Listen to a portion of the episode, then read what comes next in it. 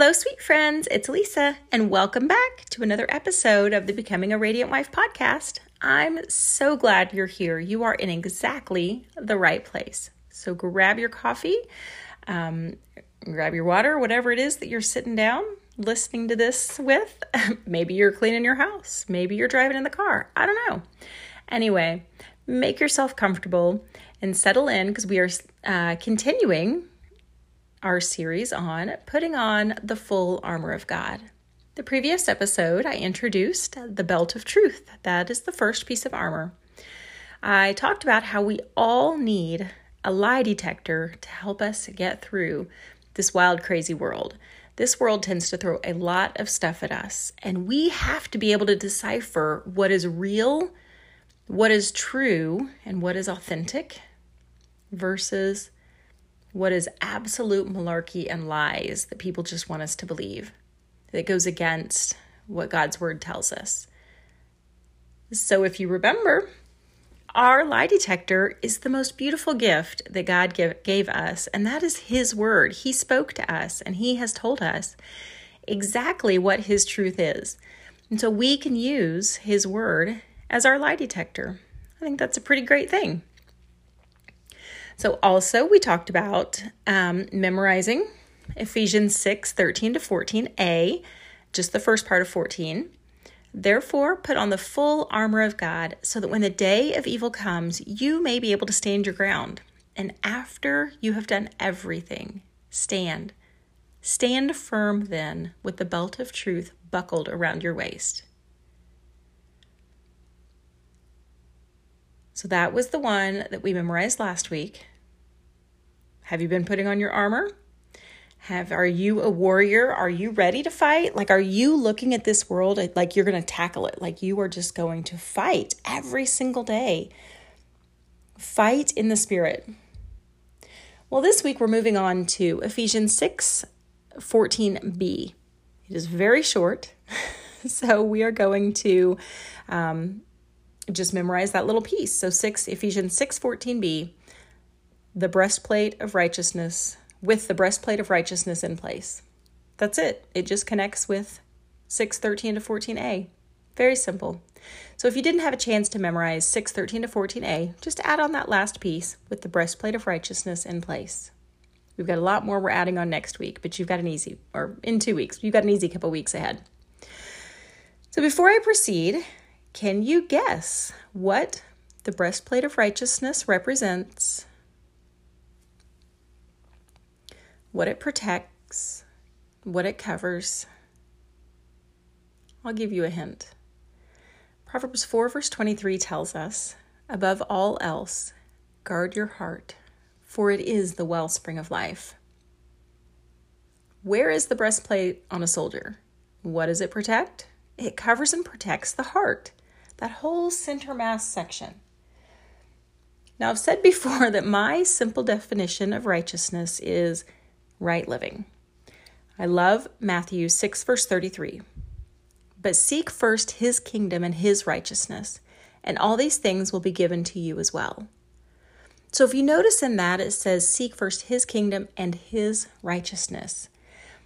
And I don't remember if I've done it on the podcast or just in the blog, or if it's a podcast to come. But I love Matthew 6, verse 33, and I've done a lot of studying on this, comparing it, comparing the wording. Um, and when we say seek first his kingdom, that is his be part of his family is essentially what it's saying. Be part of his kingdom. His receive your salvation. Um, and then and his righteousness. So if you've been a Christian for a while, you know when you receive salvation, you receive his righteousness. So God no longer looks at you and sees all of your sin and your separation from him, and he does not see all of the muck I mean, he essentially sees Jesus because that's how we get to him is only through Jesus Christ, through relationship with Jesus. And so we don't have to be perfect on our own because Jesus already paid the price for all of our sins. So he covered us. He absolutely covered us. So we now have his righteousness.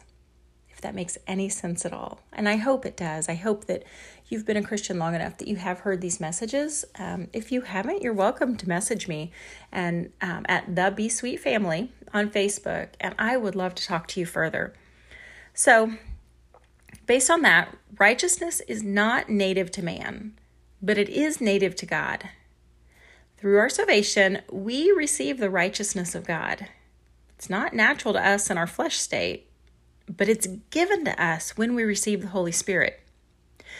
So, I mentioned in the previous episode when we're born again, our spirit is just a baby. Have you ever thought of it that way? You know, you're born once in the flesh, but then when you're born in the spirit, you're, I mean, you're starting over with a new way of living. And so you really are, you're just a baby. It takes years to learn and grow and to become mature. Um, this weekend, this past weekend, so I think I've mentioned before that I uh, teach a young girls Bible study. So we're doing the lies young girls believe and the truth that sets them free, and then I also have some teens that um, that I do the uh, lies young women believe in the truth that sets them free. Anyway, there's a lot of those books at different age levels, and it's just presented. Um, I mean, essentially, what I said last week about God answers things based on what we're ready for. That's exactly what those books are. They are addressing lies based on the age level that we're ready for. So it's pretty cool. It's a really cool series. Um, anyway, and so with my young girls, it was with the teens, the young women. Um, one of the moms was there because I always invite the moms. I like to do it with the moms. If the moms don't want to come or the girls don't want their mom there, then that's totally okay. Uh, but I want the moms to be involved in the spiritual walk of their daughters um, if they agree on that. So I always want them to be welcome. So one of the moms does come. And we were talking about when you're born again and how your spirit, you're just a baby Christian. And then as you grow and you learn, and it depends on how much effort you put in. Because if you, you know, as a as a baby fleshy human, if you just let your baby lay there and you never teach them to walk, they could be 10 years old and they could just still be sitting there, right? Or you never teach them to chew solid food. They could still be just taking a bottle. So you have to put the effort in. You have to learn and you have to grow and you have to put the effort in to become a more mature Christian, just like in our flesh, right? And so we were talking about um, I'm the oldest mom in the group. I'm 45. I'm not not embarrassed of that at all. But anyway, I'm 45 and she's younger than me. However, she's been a Christian longer than me. Um, and then our daughters, they um, they've been baptized, and so we were kind of talking about based on the years or the amount of time that they've been baptized, what their actual age is, you know, based on how much effort they've put in, how much they've grown, and how much they've learned. Um, and so it, it was just kind of funny that, you know, I was in flesh years, I was the oldest, but in spirit years and maturity, she was the oldest. And so it was just interesting. It was kind of kind of funny to put it that way. Um, anyway, so we are credited with God's righteousness and we are becoming more like Jesus through sanctification.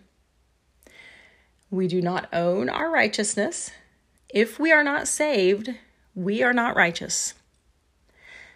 This does not mean we are ever going to be perfect.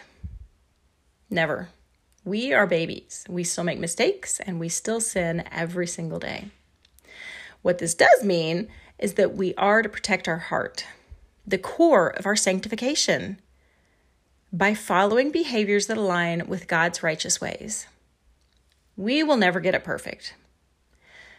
That day happens when we take our last breath and we meet Jesus face to face. Ah, what a beautiful time that will be. We are simply striving each and every day through sanctification to be better than we were the day before. Now, when I say that we protect our heart, the core of our sanctification, it's because we can have all the head change and the head knowledge. I mean, all the intelligence in the world. But if that head knowledge does not hit our heart and actually affect real change, then we're not being sanctified. And so our heart is incredibly important and we have to protect it with everything that we have, which is why Proverbs 4:23 says, "Above all else, guard your heart, for it is the wellspring of life." All right, how does this relate to our marriage? I haven't addressed marriage a super ton. I mean, a little bit in the last few episodes, but not as much as I should have. Um, how does this relate to our marriage? I suspect you're here because you want to have a better marriage today than you had yesterday. And we know that God loves marriage. He chose us and He put us together. We know that it's the second most important relationship next to our relationship to God. We have to put the time and effort into it that it deserves. If we look at our salvation in terms of being born again and being a baby Christian and needing to spend time learning and getting closer to our Heavenly Father, what does that say about our marriage? You know, I've said a couple times, I'm 45 years old. I've been married 21 years. I did not know what a Christian marriage was supposed to look like the day that we said I do. I mean, in my head, I wanted a Christian marriage and I wasn't saved at the time we got married, but I had a lot of head knowledge. Um, and I knew God existed. Um, but I had, um, at a moment, a year later, I guess it was, um, where God really showed me what He meant. And so, um, so I had the head knowledge when we got married, and I wanted a Christian marriage, but I didn't have any idea how to make that happen. So we're definitely not 21 years. We're not 21 years old in our marriage years. Been married 21 years. But as far as the work and the effort and the energy that we have put into creating an actual beautiful Christian marriage, we're younger than that. I am 20 years old in my spiritual years, but I'm probably not quite 20 in my growth and maturity because I haven't, in the early years, didn't put the time and effort in that I have in the last, goodness, 15 years. Um, and so, you know, we just have to look at life like that. Like, you know, I've been married 21 years, but how much different would my marriage look like if I had from day one treated it like it was the second most important relationship? If I had, after we had kids, after, you know, when life has changed and um, we were going through things and all of that, if I had treated it like that second most important relationship next to my relationship with Jesus and put the time and the effort and the energy in, I just think about what it what it could look like today. But now I know, right? It definitely looks different than it did many years ago. Um, it definitely is growing and changing and getting better and better each day. So I just want to encourage you that if you have not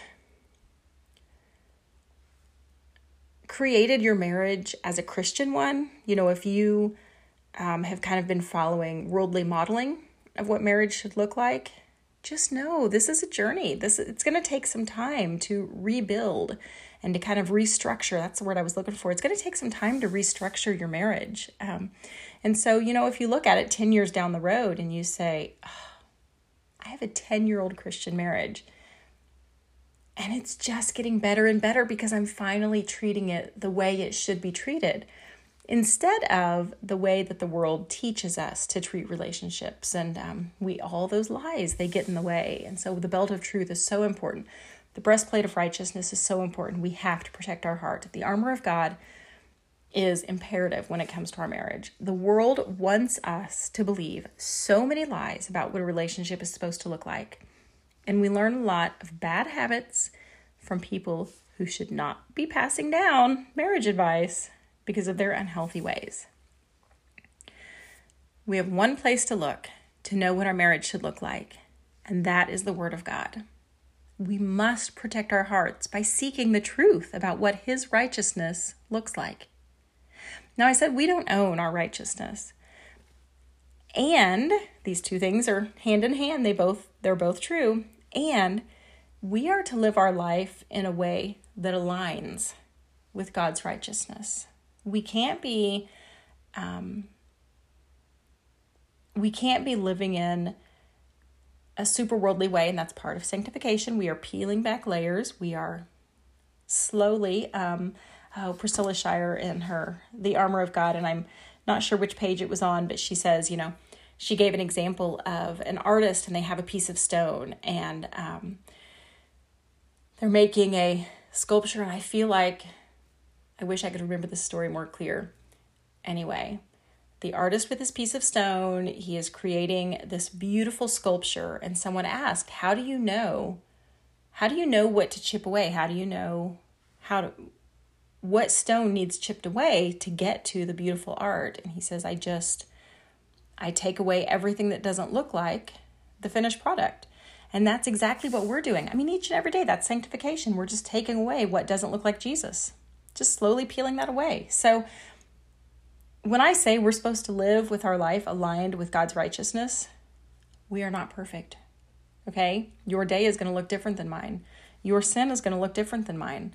We are all individuals. We talked about this before. If you've listened to the unique, each of you are unique in your marriage. Your marriage is going to look unique, it's going to look different than mine. And every single day, we should be peeling away the pieces that don't look like Jesus. And as I said in last the last podcast, selfishness is one of my weaknesses. It really, really is. And I've been peeling that one away for a while. And I still have some work to do. So it's not like we're going to say, oops, selfishness, tackling that today, peeling that away, right? That's gone. No, we have to pray and we have to meet with Jesus and we have to really work to get some of those things to peel away because some of those are ingrained. Some of those have some damage attached. Some of those, I mean, some of it takes a while. But I want to encourage you that this is a marathon, this is not a sprint. We are each day getting better than we were before, and that's what our marriage is going to do. Each day, it's just going to get better than it was before because we are being sanctified together. And so last podcast, I referenced some verses, um, kind of some guides that we can look at to uh, just to remind us what God's righteousness looks like and what it doesn't. And I just want to remind you of a few of those. So Galatians 5 16 to 23 says, So I say, walk by the Spirit, and you will not gratify the desires of the flesh. For the flesh desires what is contrary to the Spirit, and the Spirit what is contrary to the flesh. They are in conflict with each other, so that you do not do do whatever you want. But if you are led by the Spirit, you are not under the law. The acts of the flesh are obvious sexual immorality, impurity, debauchery, idolatry and witchcraft, hatred, discord, jealousy, fits of rage, selfish ambition, dissensions, factions, and envy, drunkenness, orgies, and the like. I warn you, as I did before, that those who live like this will not inherit the kingdom of God. But the fruit of the Spirit, this is sorry, side note, the beautiful, beautiful part, the fruit of the Spirit. Verse 22 But the fruit of the Spirit is love, joy, peace, patience, kindness, goodness, faithfulness, gentleness, and self control. Against such things there is no law. Since we live by the Spirit, let us keep in step with the Spirit. Let us not become conceited, provoking and envying each other. And then, of course, I also reference 1 Corinthians 13, verses 4 through 8a. Love is patient, love is kind. It does not envy, it does not boast, it is not proud. It does not dishonor others. It is not self seeking. It is not easily angered. It keeps no record of wrongs. Love does not delight in evil, but rejoices with the truth. It always protects, always trusts, always hopes, always perseveres. Love never fails. In our marriages, we must protect our hearts from the lies. We must keep honest 1 Corinthians 13 love at the forefront and keep things out that would cause us to sin or fall away from the person God has chosen us to live with as one. Remember, God loves marriage and he chose you all to be together. You are one one person, one bigger force in this world because God brought you two together. So, of course, we always have action steps at the end of every podcast. So, I want you to keep reading 1 Corinthians 13. I hope you've been doing that. Keep reading 1 Corinthians 13. Second, memorize Ephesians uh, 6, verse 14b. Remember, it was so simple, it was just very small with the breastplate of righteousness in place. If you haven't done 13 to 14a yet, add that on as well. Remember, you can always write those note cards around the house. You can um, you put it on sticky notes, put it on the the um, screensaver or the home screen of your computer or your phone. Put it as your alarms. So you see it constantly. You're constantly reminded because we are making this our foundation. This is our unbreakable foundation. And then, of course, as always, please check out the Becoming a Radiant Wife Facebook page. It's a private group. Um, we are very small and we are growing. That's how all communities start, right? Um, very small and growing. And so I encourage you to hop over there, I just search it on Facebook, Becoming a Radiant Wife. Please answer the questions because that's how I know that you're not a bot or a spammer. And we are just a community of wives who are committed to strengthening our marriages so we can strengthen our families and in turn strengthen our communities. I look forward to getting to know you all, and I want you to know that I pray for you often. Until next time.